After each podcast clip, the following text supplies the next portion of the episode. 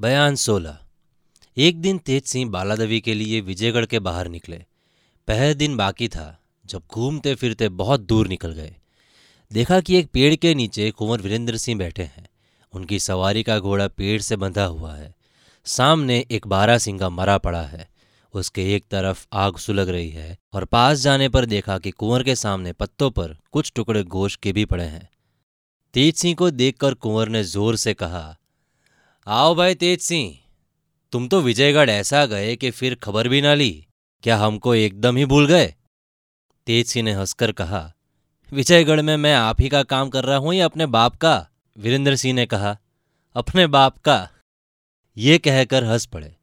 तेज सिंह ने इस बात का कुछ भी जवाब न दिया और हँसते हुए पास जा बैठे। कुमार ने पूछा, कहो चंद्रकांता से मुलाकात हुई थी? तेज सिंह ने जवाब दिया इधर जब से मैं गया हूँ, इसी बीच में एक अय्यार को पकड़ा था। महाराज ने उसको कैद करने का हुक्म दिया, मगर कैद खाने तक पहुँचने ना पाया था कि रास्ते में ही मेरी सूरत बनाकर उसके साथी अय्यारों ने उसको छुड़ा लिया। फिर अभी तक कोई गिरफ़्तार न हुआ। कुमार ने कहा, वो लोग भी बड़े शैतान हैं। तेजसी ने कहा, और तो जो है, बद्रीनाथ भी चुनारगढ़ से इन्हीं लोगों के साथ आया है। वो बड़ा भारी चालाक है। मुझको अगर खौफ रहता है तो उसी का। खैर, देखा जाएगा अर्ज़ क्या है? ये तो बताइए आप यहाँ क्या कर रहे हैं?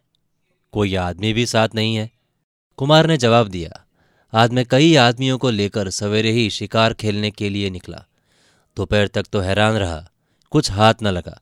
आखिर को ये बारासिंगा सामने से निकला और मैंने उसके पीछे घोड़ा फेंका। इसने मुझको बहुत हैरान किया। संग के सब साथी छूट गए। अब इस समय तीर खाकर पड़ा है। मुझको भूख बड़ी ज़ोर की लगी थी। इससे जी में आया कि कुछ गोश्त भुन के खाऊं। इसी फ़िक्र में बैठा था कि सामने से तुम दिखाई पड़े। अब लो, तुम भी इसको भुनो। मेरे पास कुछ मसाला था, इसको मैंने धो धाकर इसके टुकड़ों में लगा दिया है। अब तैयार करो। तुम भी खाओ, मैं भी खाऊं। मगर जल्दी करो, आज दिन भर से कुछ नहीं खाया। तेज सिंह ने बहुत जल्द गोश्त तैयार किया और एक सौते के किनारे जहाँ साफ़ पानी निकलता था बैठकर धोने खाने लगे। वीरेंद्र सिंह मसाला पूछ पूछ कर खाते थे। तेज सिंह ने पूछा, आप मसाला क्यों पूछ रहे हो?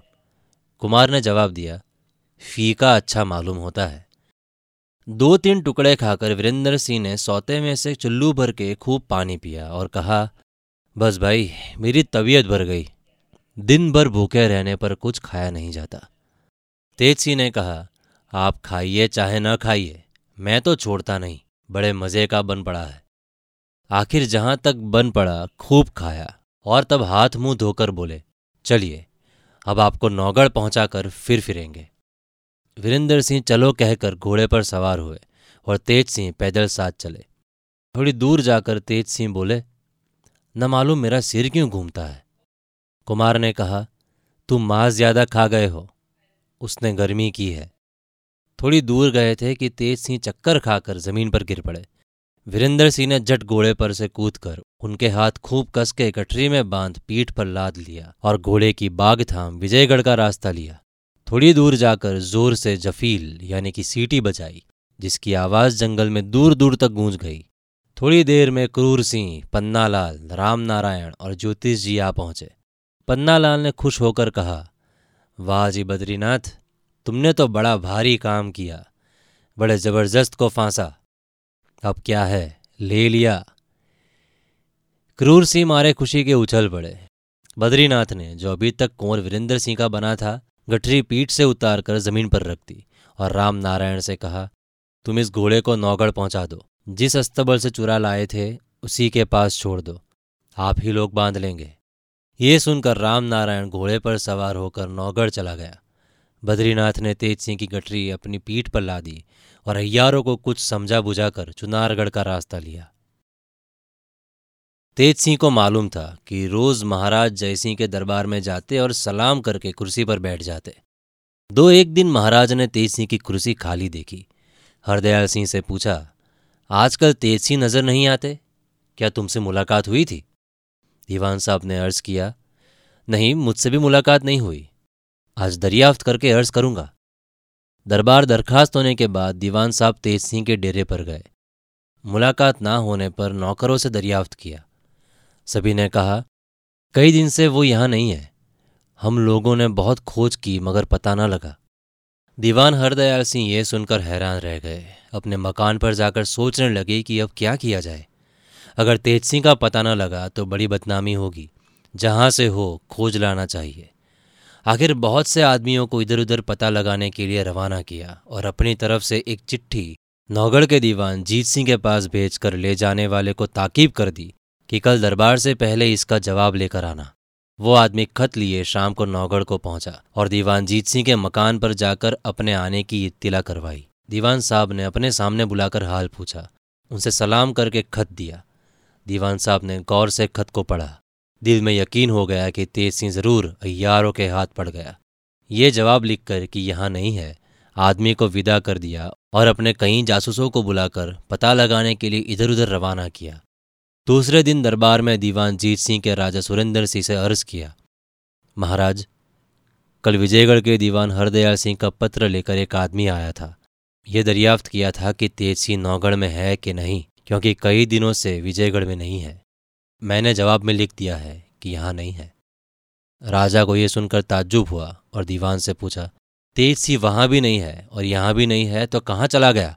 कहीं ऐसा तो नहीं हुआ कि अय्यारों के हाथ पड़ गया है, क्योंकि महाराज के कहीं अय्यार विजयगढ़ में पहुँचे हुए हैं और उनसे मुलाकात करने के लिए अकेला तेज सिंह गया था। दीवान साहब ने कहा, जहाँ तक मैं समझता हूँ, वो अय्यारों के हाथ गिरफ़्तार हो गया है। खैर जो कुछ होगा दो चार दिन में मालूम हो जाएगा। कुंवर वीरेंद्र सिंह भी दरबार में राजा की दाहिनी तरफ़ कुर्सी पर बैठे सब बात सुन रहे थे। उन्होंने अर्ज़ किया, अगर हुक्म हो तो मैं तेज सिंह का पता लगाने जाऊँ। दीवान जीत सिंह ने यह सुनकर कुमार की तरफ़ देखा और हंसकर जवाब दिया, आपकी हिम्मत और जवामर्दी में कोई शक नहीं।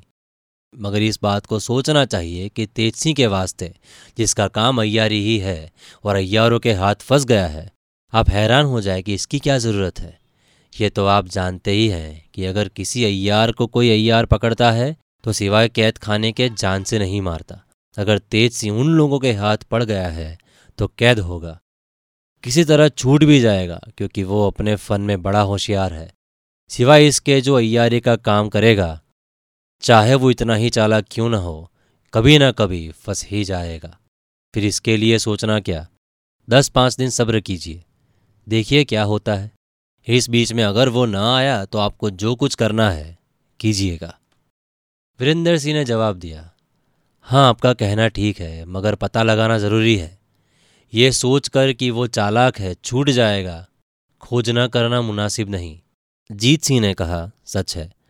आपको मोहब्बत के सबब से उनका ज़्यादा ख्याल है। खैर, देखा जाएगा।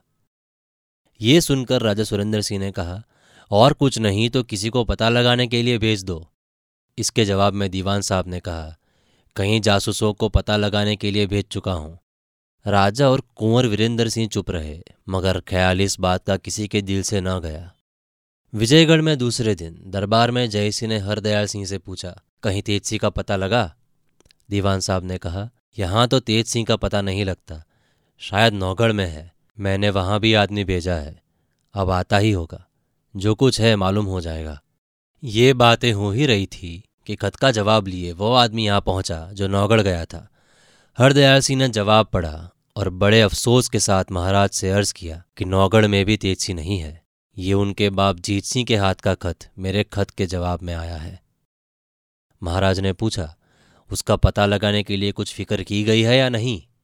हरदयाल सिंह ने कहा हाँ कहीं जासूस मैंने इधर उधर भेजे हैं।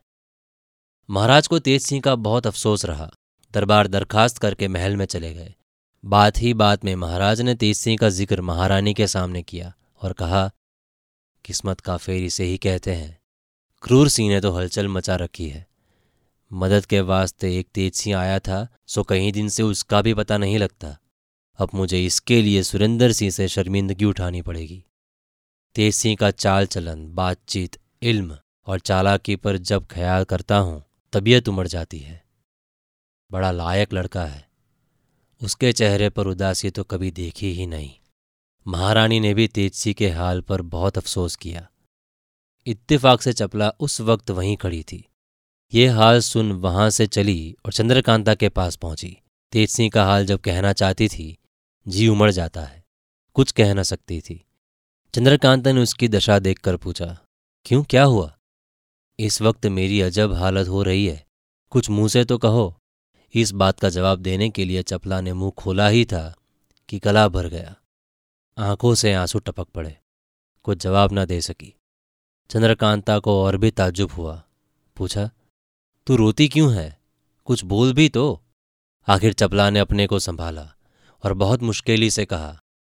महाराज की जुबानी सुना है कि तेज सिंह को महाराज शिवदत्त के अयारों ने गिरफ़्तार कर लिया। अब वीरेंद्र सिंह का आना भी मुश्किल होगा क्योंकि उनका वहीं एक बड़ा सहारा था। इतना कहा था कि पूरे तौर पर आँसू भर आए और खूब खुलकर रोने लगी। इसकी हालत से चंद्रकांता समझ गई कि चपला भी तेज सिंह को चाहती है। मगर सोचने लगी कि चलो अच्छा ही है, इसमें भी हमारा ही भला है। मगर तेजसी के हाल और चपला की हालत पर बहुत अफसोस किया। फिर चपला से कहा, उनको छुड़ाने की कोई फ़िक्र हो रही है? क्या तेरे रोने से वो छूट जाएँगे? तुझसे कुछ नहीं हो सकता तो मैं भी कुछ करूँ। चंपा भी यहाँ बैठी अफसोस भरी बातें सुन रही थी।